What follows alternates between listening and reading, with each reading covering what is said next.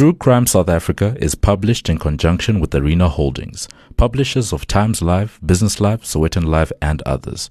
The opinions expressed in this podcast do not necessarily represent the views of Arena Holdings and its affiliates.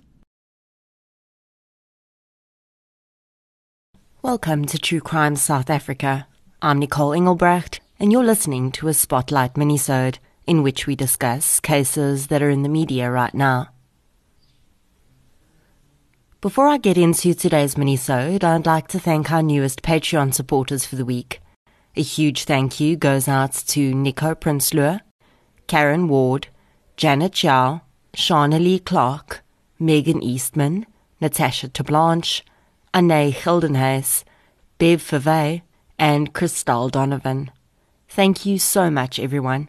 Your assistance really is greatly appreciated. If you'd like to support the show through PayPal or Patreon, I'll leave the links in the show notes. You can also support the show by heading over to Audible and purchasing my first audiobook narration project, The Krugersdorp Cult Killings by Jana Marx. You can also get all your health and beauty needs without leaving the house by going to the King Online website and using the discount code TCSA10 for a 10% discount and support the show at the same time. As always, any form of support is appreciated, and it doesn't have to be financial. Sharing of episodes, inviting friends and family to listen, and interacting on social media are all great ways to keep the show growing and improving. The following episode may contain sensitive material, including descriptions of violence, sexual assault, or graphic descriptions of injuries to victims. If you feel you may be triggered by such material, please consider this before accessing our content.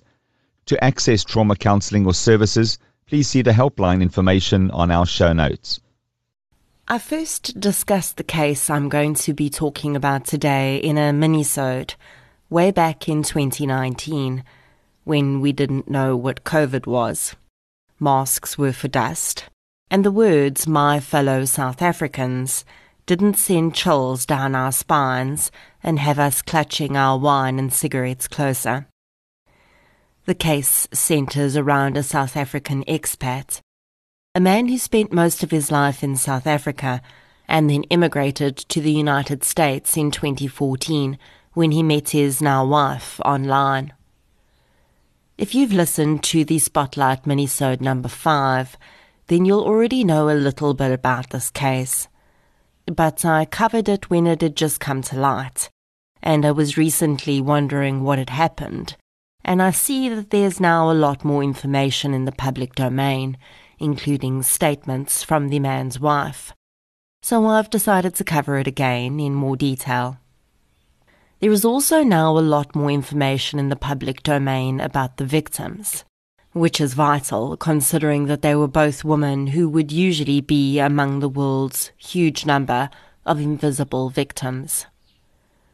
For those listeners that haven't heard my initial coverage of this case, I'm going to start from the beginning. Brian Steven Smith was born in South Africa and lived in Queenstown in the Eastern Cape for most of his life. He attended Queen's College until matric. His social media presence provides very little information about his life before 2013.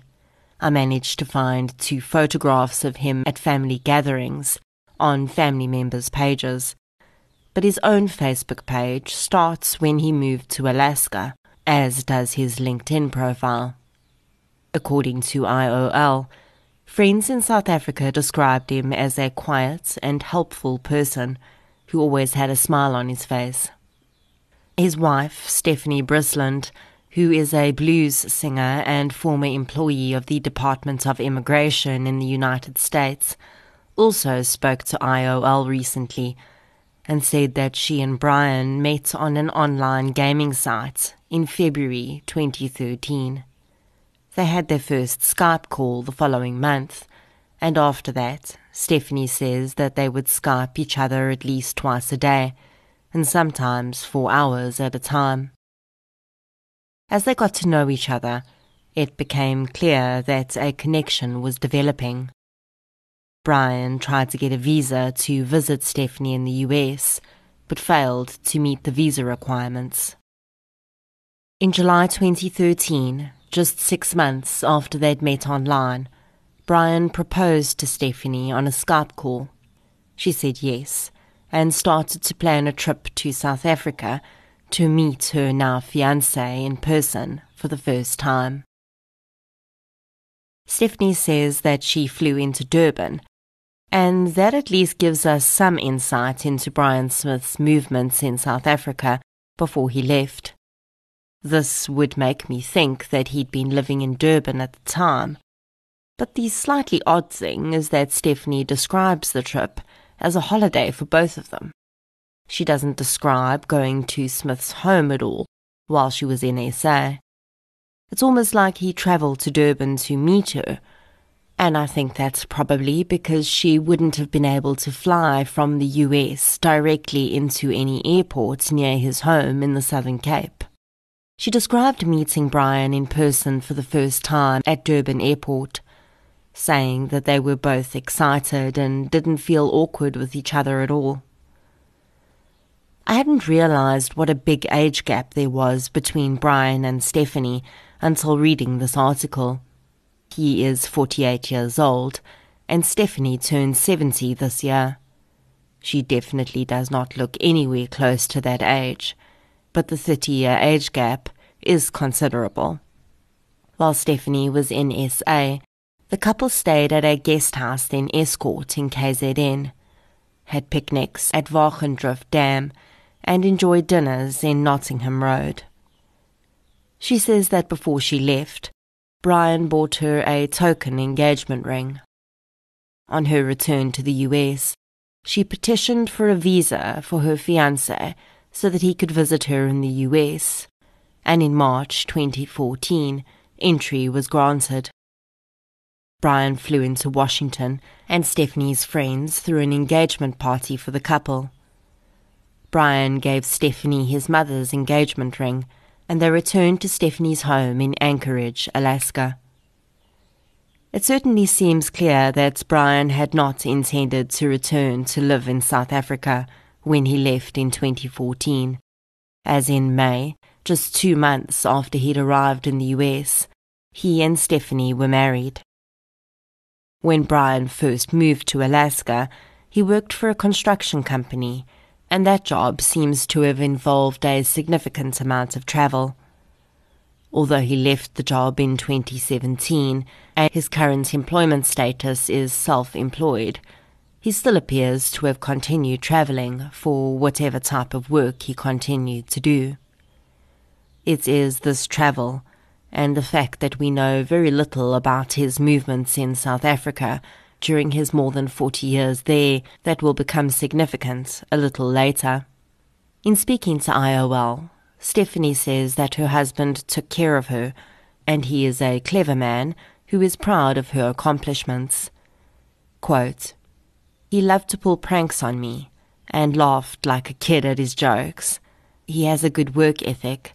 He was an open, pleasant, normal person. She says that he would often surprise her with generous gifts, and he enjoyed the outdoors, fixing electronics and photography. In February 2016, Stephanie and Brian came to South Africa on holiday. She says that she wanted to meet his friends and family and see where he'd grown up. They toured the Southern Cape and also visited East London, where she says that he lived and worked while he was in South Africa. So that gives us one more location for Brian Smith in South Africa. In 2020, when speaking to the reporter from IOL, Stephanie had said that it was a wonderful vacation and that they'd planned to return to SA that year. There would be no more holidays for the couple, though because in 2020, Brian Steven Smith was in jail in Anchorage. On the 9th of October 2019, Stephanie Bissland was on holiday in Virginia when she was contacted by Anchorage police. They informed her that they had just arrested her husband, Brian Smith. on suspicion of murder. Stephanie says that when she was first told the news, she couldn't believe it. She was sure that there was some sort of mistake.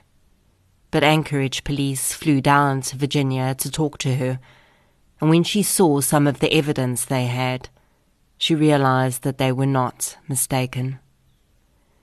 It is not every day that police receive photographic and video evidence of a murder, but in this case, that's exactly what they had.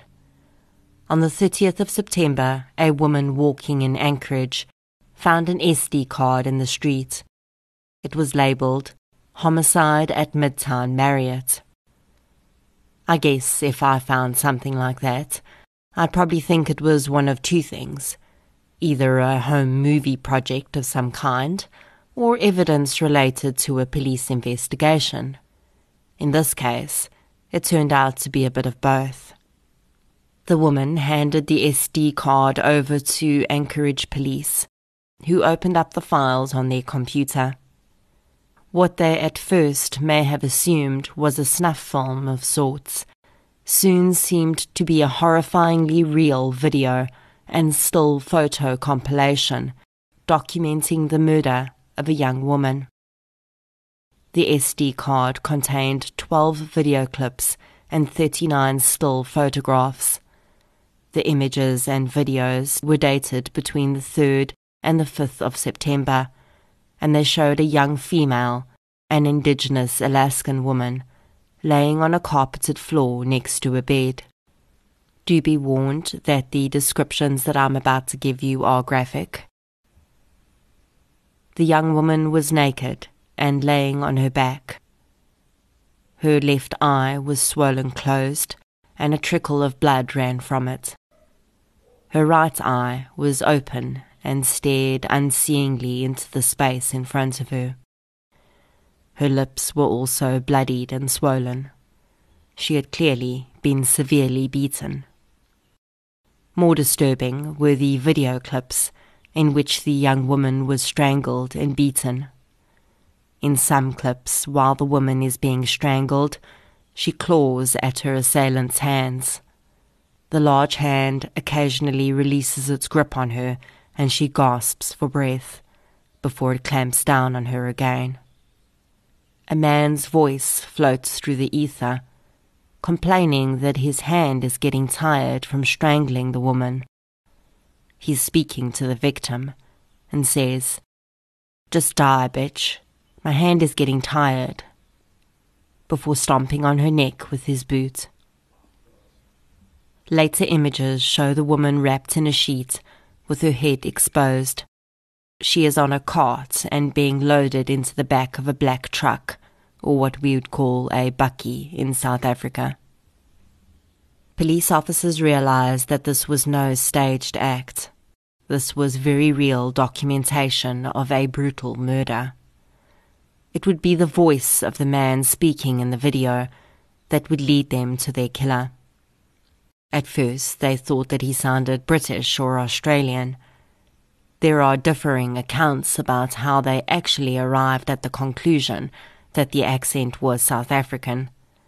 Some sources say that one policeman had recognized the accent from a prior contact with Brian Smith, while others say that they just ran through recordings of various accents until they found one that matched. As there are not very many South Africans living in Anchorage, they had a small pool of suspects. As part of their investigation, they had to determine where the video was filmed. The label on the SD card, of course, gave them a clue, and police visited all three Marriott hotels in Midtown Anchorage until they found the one that had carpets matching those in the photographs. They, of course, also had dates on which the homicide occurred, so by searching hotel records, they were able to come up with Brian Smith's name. He had booked a hotel room during that period, and hotel staff remembered seeing him with a woman of indigenous Alaskan heritage. Smith's records showed that he was indeed South African. So now they knew who the killer was, but they still did not know who the victim was.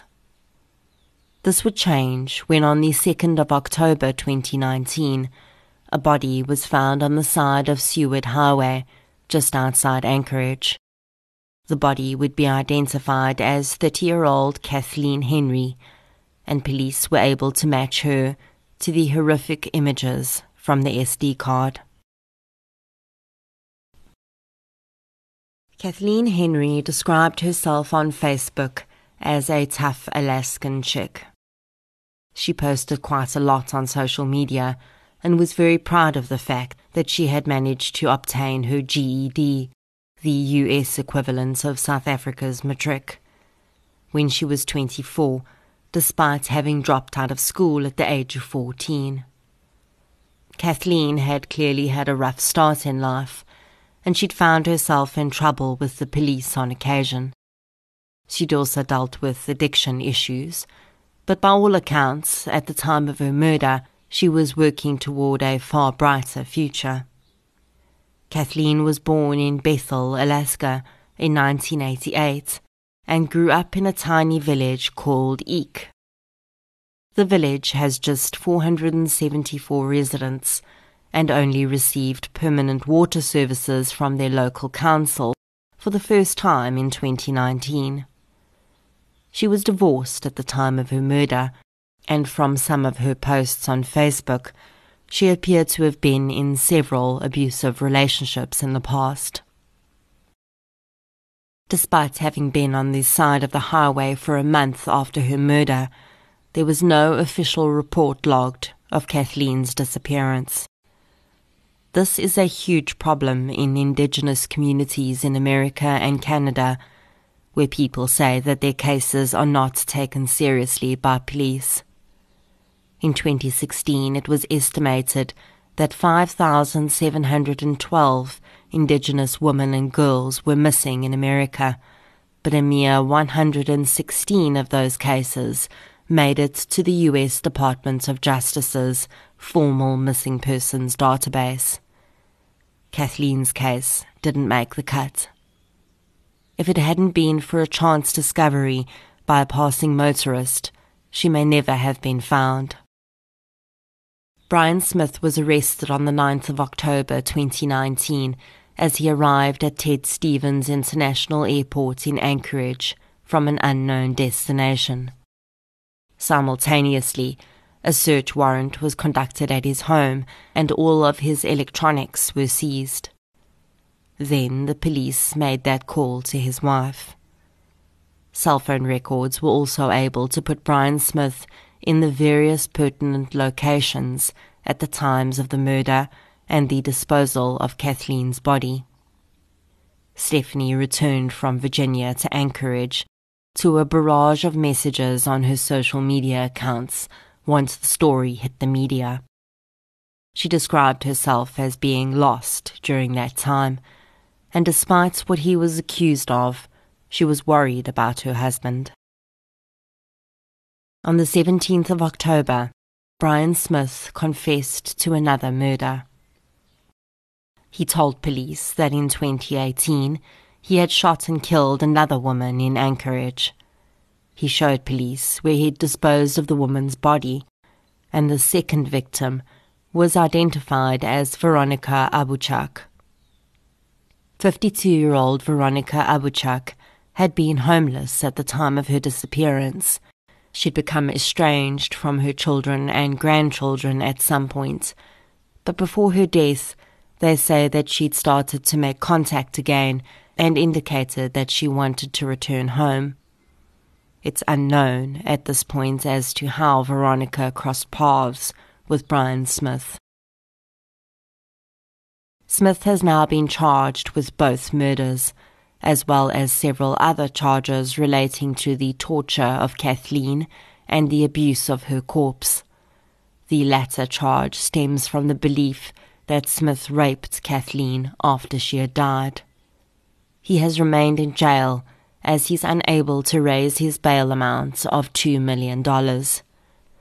The bail has been set at this amount because Smith is seen as a significant flight risk, considering his family in South Africa.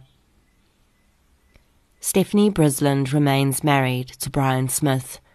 She says that people have questioned why she has not divorced him, and she says that she feels that it is her role as his partner to help him heal from what he has done. At the same time, she admits that from a psychological perspective, she has found it very difficult to be with him. She now sees a therapist regularly and often questions how she could not have seen what he was doing. In what would be a throwaway comment, if it weren't for the context, she says that Brian really enjoyed going on solo trips around Alaska, which he would document on video and in photographs. Despite having confessed to Veronica's murder and having very little way out of Kathleen's murder, considering it's on video, Smith has entered a plea of not guilty to both charges. Some reports say that if he's found guilty of all charges, he could face a sentence of up to 99 years in prison. The last report of activity on this case was in February 2020.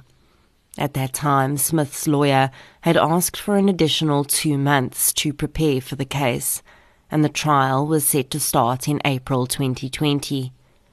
Of course, the court would have had no idea when they set that date that in March 2020 the entire world would, for all intents and purposes, grind to a halt. According to an article in Time magazine, since COVID 19 was declared a national emergency in March 2020 in the US, every state has scaled back or cancelled in person criminal court proceedings.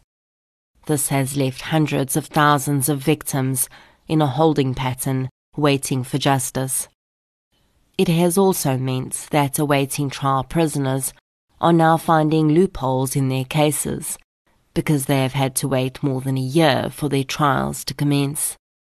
Some with health issues were able to petition to be released while they awaited their trials, citing their fear of contracting COVID while in jail. Thankfully, Brian Smith was not one of these, and he remains in prison awaiting the commencement of his trial. When this will happen, though, is anyone's guess, as the US judicial system is now dealing with an enormous backlog. The Time magazine article says that New York alone has a backlog of 49,000 criminal proceedings that still need to be undertaken due to the delays. As I mentioned the first time I covered this case, I cannot shake the concern that there may be more victims of Brian Smith out there, and not just in Alaska. He lived in South Africa for more than 40 years, and while it's not unheard of for a serial murderer to begin their crimes at that age, it is uncommon. Smith has a clear predilection for victims that would, for the most part, be ignored by most women living difficult lives, some homeless, and all falling into what I call the invisible victim category. If he did commit crimes in South Africa, it is highly likely that he targeted the same types of victims. One article does say that there is an international investigation underway between South African and American authorities to determine whether there are more victims and I really hope that this too has not been derailed by COVID. Kathleen Jo Henry and Veronica Abouchuk had their lives brutally snatched away, and justice cannot wait anymore. I'll keep an eye on this case and update you when the trial eventually starts. Thank you for listening to today's mini-sode. If you enjoyed it, please be sure to subscribe to the show on the platform you're using to listen right now. You can also follow us on social media. We're on Facebook, Twitter, and Instagram. I'll be back next week with another episode. Until then, as always, thank you for your support, and I'll chat to you soon.